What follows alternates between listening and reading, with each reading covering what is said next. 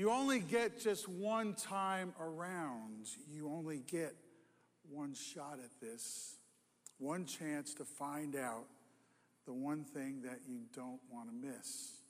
One day, when it's all said and done, I hope you see, I hope you see that it was enough. This one ride, one try, one life to love. There are four themes woven into the fabric of your life. There's the theme of needing to see each day as a gift. What will this day mean? What's in this day that's a gift for you to use and to, to grow with and to do something with? There's the theme of needing to know if God is there for you, having a relationship with God is so important to each and every one of us. There is a theme of heart to heart connection, really having friendship, really having relationship, really understanding what it means to live in love and grace and deep understanding relationally. There's the theme of knowing a mission worthy of sacrifice, worthy of your sacrifice. If you misunderstand the first theme, you will think life owes you more stuff. If you misunderstand the second theme, you will think God must not let anything bad happen to you ever. If you misunderstand the third theme, you will demand someone fills your emptiness and you will make them a prisoner of your loneliness. If you misunderstand the fourth theme, you will think personal security is optimal and sacrifice is optional. So the challenge, so the challenge is always to have the wisdom to know four things. And so this, this story in Eat, Pray, Love, the book, and this, this story, this visual story of Eat, Pray, Love in the movie has, has grabbed national attention. It's been a bestseller. People are, are reading it with an intensity and a focus to try to find out is there an answer in this story for me and for my life? Eat, pray, love. Is there an answer in this story? And I'm not here this morning to, to announce that, that I have figured out the female mind. I am not here to do that. I'm not here to, to solve the riddle of how a woman thinks. I'm not going to even try to do that. A uh, little story that, that illustrates what that is like for me is when I was on vacation this summer, I was walking down the dock of this, this uh, seaport town, and I was with my wife and a very good friend, and, and one thing led to another, and we are trying to step into a rubber boat. And, and you know how something just, just happens out of nowhere? Well, something happened out of nowhere where my friend slipped and she was going into the water, at which point everything starts to happen in slow motion. It's all slowed down. It's like click, click, click. It's happening in, in a snap of an instant, but in your mind it's like click, click. And I reached out and I grabbed my friend and I tried to pull her back up on the dock, and I was being very successful in doing that. And I thought that everybody else would be doing that too. But then I heard my, my wife yell something loudly. She yelled it with an intensity and a passion, two words that I never thought I'd hear in a situation like this. Woman is about to go into the water. If she goes under, I'm going to have to dive in and pull her out and save her. And my wife yells out these two words Your purse.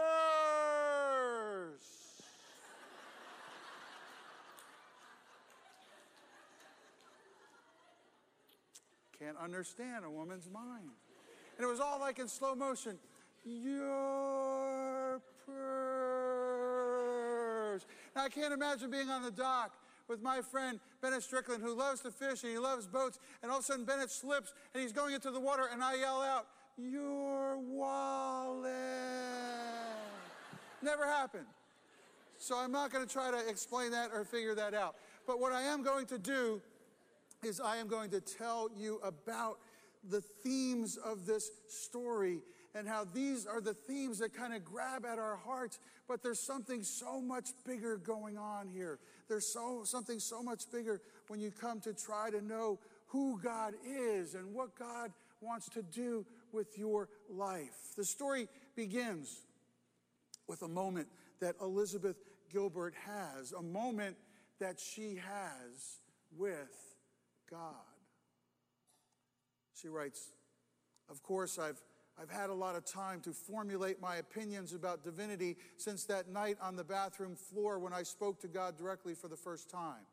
In the middle of that dark November crisis, though, I was not interested in formulating my views on theology. I was interested only in saving my life. I had finally noticed that I seemed to have reached a state of hopeless and life threatening despair, and it occurred to me that sometimes people in this state will approach God for help. I think I'd read that in a book somewhere. What I said to God through my gasping sobs was something like this Hello, God. How are you? I'm Liz. It's nice to meet you. That's right, I was speaking to the creator of the universe as though we'd just been introduced at a cocktail party. But we work with what we know in this life, and these are the words I always use at the beginning of a relationship. In fact, it was all I could do to stop myself from saying, I've always been a big fan of your work. I'm sorry to bother you so late at night, I continued, but I'm in serious trouble, and I'm sorry I haven't ever spoken directly to you before, but I do hope I have always expressed ample gratitude for all the blessings that you've given me in my life. I'm not an expert at praying, as you know, but can you please help me? I am in desperate need of help. I don't know what to do. I need an answer. Please tell me what to do. Please tell me what to do. Please tell me what to do. And so the prayer narrowed itself down to that simple entreaty Please tell me what to do repeated again and again. I don't know how many times I begged. I only know that I begged like someone who was pleading for her life, and the crying went on forever until, quite abruptly, it stopped. Quite abruptly, I found that I was not crying anymore. I'd stopped crying, in fact, in mid sob. My misery had been completely vacuumed out of me. I lifted my forehead off the floor and sat up in surprise, wondering if I would see now some great being who had taken my weeping away. But nobody was there. I was just alone. But not really alone either. I was surrounded by something I can only describe as a little pocket of silence, a silence so rare that I didn't want to exhale for fear of scaring it off. I was seamlessly still. I don't know when I'd ever felt such stillness. And so it all it begins with that moment. And if you saw the movie, she's crying and she's she's pleading for God to help her. She's pleading for this God who she's never prayed to before to somehow enter the reality of her life and to give her an answer. There are four themes of Eat, Pray, Love. They are these. She wanted to find God. She, that kid wants to find God right now, too. She wanted to find God. She wanted to find herself. She wanted to find someone to love. She wanted to find a mission worthy of sacrifice. And these are not just her themes, these are the themes of humanity. We want to find God. We want to find ourselves. We want to find someone to love. We want to be in a reciprocal, loving relationship. She wanted to find a mission worthy of sacrifice, something that's bigger than herself to give her life to. And so that's why stories like this are so interesting. And That's why stories like this sell a lot of books. And that's why stories like this raise the level of our conscious search for something in life that has meaning because these are the stories of stories. Somehow inside of us, there's something that is driven toward these things. And so when we see something that describes us we look intently into it to see if maybe there's an answer for us. Is there an answer for us in Eat, Pray, Love? Is there an answer to that thing in my life that I can't figure out? These are the themes that men and women have struggled with for thousands of years. And her prayer, where she begins in that prayer of calling out to God, reminds me of another prayer of calling out to God. It's in the book of Psalms. It's Psalm 142. It's written by David. I cry aloud to the Lord. I lift up my voice to the Lord for mercy. I pour out my complaint before him. Before him, I tell my trouble. My life has come to an end point. My life is very confusing right now. I don't know what to do. Please tell me what to do. Please help me. When my spirit grows faint within me, it is you who know my way. In the path where I walk, men have hidden a snare for me. I'm living my life day by day. I don't understand it. Life is full of of trials and tribulations. It's full of difficulties and downfalls. And I feel like somehow I'm not getting where I need to go. I keep falling into a hole. Sometimes I fall into a pit and I don't know how to get out of it. Look to my right and see no one is concerned for me. I have no refuge. No one cares for my life. I feel very, very alone. I feel very, very isolated. I feel I'm, I'm the only one here. I look around. Sometimes this even happens in a family. I look around in my family. Nobody knows what I'm going through. Nobody cares. Nobody's asked me how I'm really doing. Sometimes this happens even in a community of faith. Sometimes it happens in a church or in a small group. I'm in a group of people. I feel alone. I feel isolated. Who really cares about me and what's going on in my life?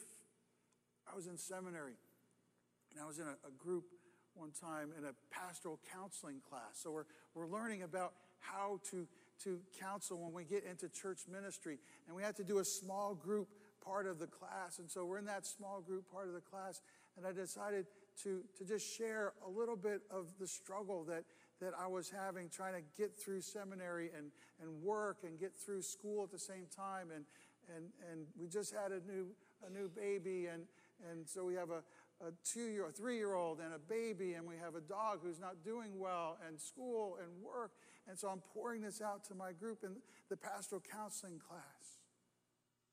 And everybody looked at me, and then they said, Okay, now we're on chapter six, and the, the questions here about how we counsel people for today are, and I felt just like that. No one is concerned for me, no one cares for my life. I cry to you, O Lord. I say, You are my refuge, my portion in the land of the living. I only have one place to go. I only have one hope. And that hope is that I can find your grace in the middle of this. Listen to my cry, for I am in desperate need. Rescue me from those who pursue me, for they are too strong for me. And sometimes those who are in pursuit of your life have names like loneliness, discouragement, lostness. You wake up at 3 o'clock in the morning and you just don't know what's going to happen the next day. And maybe what's going to happen is the same as what happened the day before. And then you get to verse 7. And it all it all changes there for David. Set me free from my prison. In other words, he has a confidence. He knows that there is a God who is faithful, who will set him free from this prison of loneliness and this prison from lostness, that I may praise your name. He knows it's about a, a relationship of faith and life. Then the righteousness, the righteous will gather around me. Then the righteous will gather around me because of your goodness to me. People will see that you are at work in my life, and I will be surrounded and embraced by a community of other people who know your faithfulness. And that becomes the purpose of his life. That becomes the meaning of his life. Both the knowing of God in a deep personal way in the middle of his struggle and the knowing of a group of people who understand the real purpose of life. And so you see what happens in this story, eat, pray, love, is, is we get what I call life as an entree and a little bit of God on the side, please. Or life as an experience of, I'll have life the way I kind of want it to be, and, and then I'll mix a little God into it. Uh, she actually writes about this, where she says, I want to have a lasting experience with God, something I feel like I understand the divinity of this world. Some, sometimes I feel like I understand the divinity of this world, but then I lose it because I get distracted by my petty desires and fears.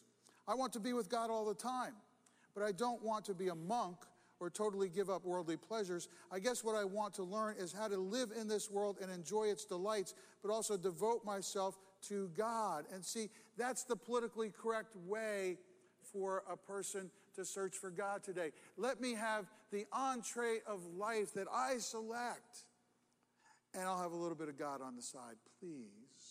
Let me have life the way I invent it to be, the way I want it to be. And I'll mix in God liberally so that I can feel good about who I am and, and who I am becoming. The Bible never offers us that kind of eat, pray, love life. The Bible offers us something so much, something so much different. Luke 9. Once, when Jesus was praying in private and his disciples were with him, he asked them, Who do the crowds say I am? What's the report coming in from out there? They replied, Some say John the Baptist, others say Elijah, and still others that one of the prophets of long ago has come back to life. So if there was a, a CNN broadcast, it would be breaking news. We think we have a prophet that's come back to life, and we're not sure about this, but stay tuned. We have reporters in the field, and we'll be bringing you updates periodically through the evening. So Jesus says, But what about you? He asked. Who do you say I am? And that's the most important question of all. Who do you say I am? That's the only way you'll ever understand life and understand who you are and understand God. Peter answered, The Christ of God. You are the one that we've been waiting for all of our lives. You are the one that God has put his hand on. You are God come into our world so we could see you and embrace you and know you and hear you and be taught by you. Jesus strictly warned them not to tell this to anyone. And he said, The Son of Man must suffer many things and be rejected by the elders, chief priests, and teachers of the law. And he must be killed and on the third day be raised to life. Verse 22 encapsulates his whole mission in just one verse, Luke 9 22. Then he said to them all, If anyone would come after me, he must deny himself and take up his cross daily and follow me. For whoever wants to save his life will lose it, but whoever loses his life for me will save it. What good is it for a man to gain the whole world and yet lose or forfeit his very self? The themes of Eat, Pray, Love are finding God, finding yourself, finding someone to love, finding a mission worthy of sacrifice. None of that works unless you plug this into the equation. If anyone would come after me, he must deny himself and take up his cross daily and follow me. Every single day is an opportunity to know him, and every single day is an opportunity to follow him and to do what he wants you to do. And every single day is an experience of wonder and of grace. But it's not, I'll take that entree of life with a little bit of God on the side, please. I'll sort of mix things up, and, and with God in the mix, I'll feel better about my life. While that is the way of culture in the early part of the 21st century, while, while that's the politically correct way to put things in this topsy turvy, mixed up world that we live in, that is not right. It's not who God is, it's not what God offers. The other, the other day, I got to hear Joel Osteen when he was speaking here in Norfolk. And he said something very interesting. He said, I was on a plane and we hit such turbulence that even as a man of faith, I thought, this is the end. I'm not going to survive this. This plane is going down. It was 10 minutes of the plane shaking and being battered, and it felt like they were going to fall out of the sky. And after those 10 minutes, calm, smooth sailing, easy flying. And he said he realized something about life after that. All of us get 10 minutes of turbulence at some point, and it might all come at once. You get it all in one fell swoop, or you might get it in one minute increments. You had one minute five years ago, you're getting two minutes next year.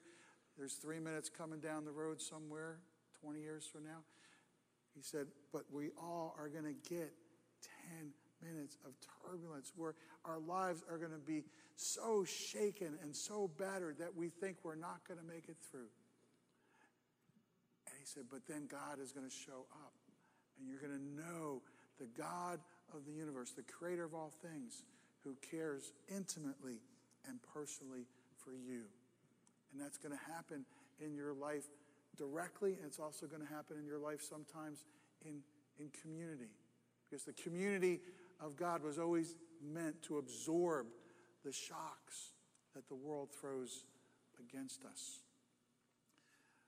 While there are these themes in Eat, Pray, Love that kind of run sideways from the Bible a little bit, they sound kind of good, but you won't find the real answers of your life in them. There's something more definitive about knowing God and hearing God and listening to God that comes from a book that just came out by Bill Hybels called The Power of a Whisper, The Power of a, of a Whisper. And in chapter four, he writes, How to know when you're hearing from God, which I thought, man, I want to read that chapter. That's the first chapter I read in the book. How to know when you're hearing from God. He gives five filter questions to help us figure out God's whispers. Number one, is the prompting truly from God? Lots of times you're going to get promptings to do this or to do that or to go here or to get this or to be this. And, and they just come out of who knows where. They come out of your own neediness or they come out of your family's expectations for you or they come out of a stress and a pressure that's being applied to your life. It's really important to know in the beginning of of what you're going to do with for God and with God in your life that the prompting is from God. It was so important for me to know 17 and a half years ago that God said to me, Michael, do what's in your heart. Do what's on your heart. And, and I searched that out and I knew that God was saying to do this, to begin a Christian community of people where faith and life would be relevant and real and practical, where we would be full of compassion for a broken world, and where we would grow in understanding Christian community in ways that were congruent with the demands of Christian community. It's important to know when God is speaking to your heart. So that's the first thing to know. Is it scriptural? Does it match up to what God is saying here? And see, that's what you're going to find when you read a book like Eat, Pray, Love. While it's entertaining and while it's kind of fun, you're going to find places where it just doesn't match up to this, to biblical principles for how to ground your life and keep your life safe and growing in good ways. Is it wise?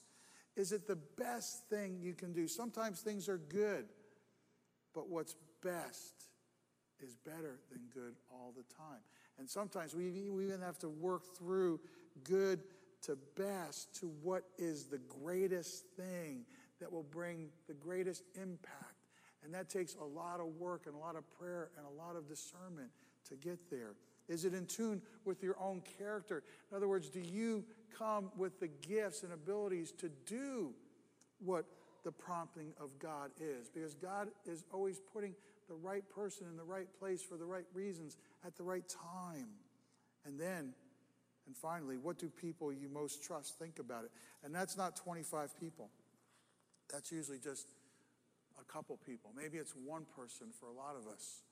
What does that person or what do those few people say in terms of, yeah, you are the right person. This is the right time. With everything that I see, I see God's hand all over this. I see God's fingerprints all over this. Hybels writes, don't ever buy into the idea that everything God prompts his followers to do will be uncomplicated or low cost. Sometimes God asks his children to carry heavy loads. But even and often, especially under those back-breaking burdens, God's purposes are fulfilled. He assigns tasks to the right person every time. Knowing the one who gave you every opportunity in life to serve him, knowing your purpose in life and why God called you to this place at this time is that one thing, is that one thing that will let you know at the end of your life that you lived it well and that you lived it right and that you lived it for all things good. I read this interesting article just the other day. It was titled, How Will You Measure Your Life? And it was a very interesting title because of where I found it. I found it in the Harvard Business Review, and I never quite read an article like this in all the years that I've been reading the Harvard Business Review. Usually, I, I love to read articles in, in HBR about leadership and about you know, creative business thinking, uh, managing to the next level, and what it means to be in sync with the changing culture. But this was fascinating, and it was written by a professor at the Harvard Business School. He says, Don't reserve your best business thinking for your career. And he writes, It's quite startling that a significant fraction of the 900 students that Harvard Business School draws each year from the world's best have given little thought to the purpose of their lives. Young men and women want to go to Harvard Business School because it is the golden ticket. They walk out into three figure salaries. They walk out and they're in demand and they're going to get the best jobs in the best companies. And so they're going there thinking, my future is set. And this professor says they haven't thought about the purpose of their lives. I tell the students that Harvard Business School might be one of their last chances to reflect deeply on that question. If they think that they'll have more time and energy to reflect later, and he says in strong academic style, they're nuts because life only gets more demanding. For me, having a clear purpose in my life has been essential. When I was a Rhodes Scholar at Oxford, I decided to spend an hour every night reading, thinking, and praying about why God put me on this earth. I never read a sentence like that before in Harvard Business Review. I decided to spend an hour every night reading, thinking, and praying about why God put me on this earth. Had I instead spent that hour each day learning the latest technique, techniques for mastering the problems of autocorrelation and regression analysis, I would have badly misspent my life. I apply the tools of econometrics a few times a year, but I apply my knowledge of the purpose of my life every day. It's the single most useful thing I've ever learned. I promise my students that if they take the time to figure out their life purpose, they'll look back on it as the most important thing they discovered at Harvard Business School. If they don't figure it out, they will just sail off without a rudder and get buffeted in the very rough seas of life. Life has four themes that it's always weaving into the fabric of your life. There's the theme of needing to see each day as a gift. There is the theme of needing to know if God is there for you. There's a theme of heart to heart connection. There's a theme of knowing a mission worthy of sacrifice. If you misunderstand the first theme, you will think life owes you more stuff. If you misunderstand the second theme, You will think God must not let anything bad ever happen to you. If you misunderstand the third theme, you will demand someone fills your emptiness. If you misunderstand the fourth theme, you will think personal security is optimal and sacrifice is optional. So the challenge is always to have the wisdom to know four things. Each day is a gift through which you create your life. God is in the middle of every single day, showing up, showing you what you need to know and how you need to grow and what you need to do and be and become. You need the wisdom to know that God is faithful in all things. That's the story of the Bible from Genesis to Revelation. God has not lost track of you. Even if you woke up three o'clock in the morning last night and loneliness was looking you right in the face, and struggle was staring you right into the heart, and difficulty and challenge we're going to be there at dawn. God has not lost track of you. He is faithful in all things and in all times and in every way. He will show up. You need the wisdom to know true connection, true heart to heart connection is forged with heat and grace. There will be struggles, there will be hard times, there will be misunderstandings, there will be words that you wish you could take back. But there will be abundant grace enough to make heart to heart connection work if you avail yourself to that abundant grace. And you need the vision to know when and how and what to sacrifice for your mission. The purpose of your life is all wrapped up in that wisdom. And the purpose of your life is the one thing that you need so that you have a life. Eat, pray, and love. It's a story. It's one woman's story about what she tried to do with her life. This summer, I was able to tell the story of another woman and what she tried to do with her life. And that story was told in her eulogy. She was smart and bright eyed and loved her mama. There was always something special about her. You see, she seemed to be able to make tears into laughter. She seemed to be able to transform the most simplest thing into something wonderful because she breathed life into life. You could see it in her eyes, you could feel it in her smile. Her friends knew she was special.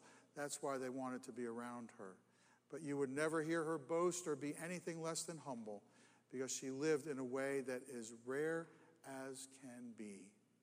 She traveled the world, met famous people, packed each day with enough sunshine to light the world. But it wasn't the world's treasures Pat wanted, it wasn't having stuff that motivated her heart.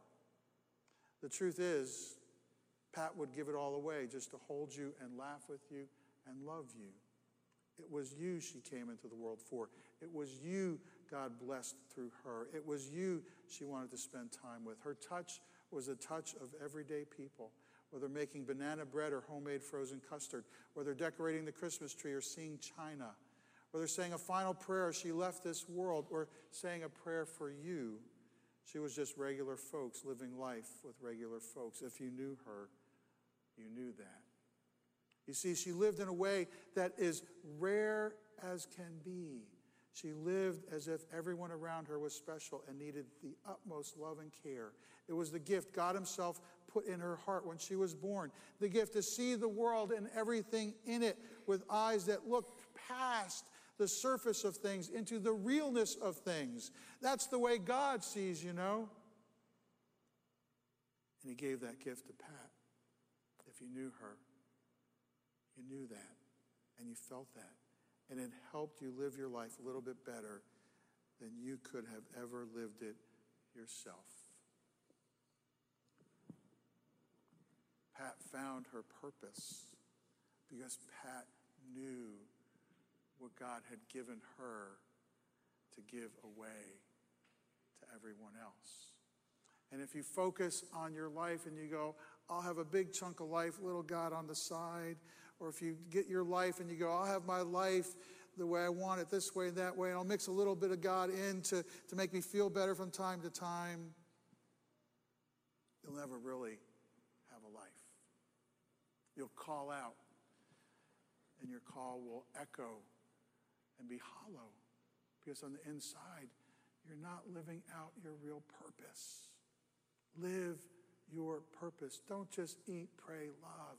Find your purpose, live your purpose. Let your life be surrounded by a purpose that's big and that challenges you every day to get up and to live each day as the gift God gave you, to find God in it. You only get just one time around. You only get one shot at this, one chance to find out the one thing that you don't want to miss. One day, when it's all said and done, I hope you see that it was enough. This one ride, one try, one life to love the way God loves. Dear Heavenly Father, help us to get beyond personal agendas. Help us to get beyond a sense that, that we are owed something from life. Help us to get to that place where sacrifice is optimal and personal satisfaction is, is optional. Help us to get to that place where we know that you have called us to a great purpose, that you've called us into a world that needs to know you, and you've decided to show the world who you are through us. Father, take us so far beyond what the world offers into the wonder and delight of what you offer. Father, give us purpose and allow us to live that out to your honor and to your glory. For we give you our lives again today. In the name of Jesus Christ, who we follow and serve, we pray. In Jesus' name.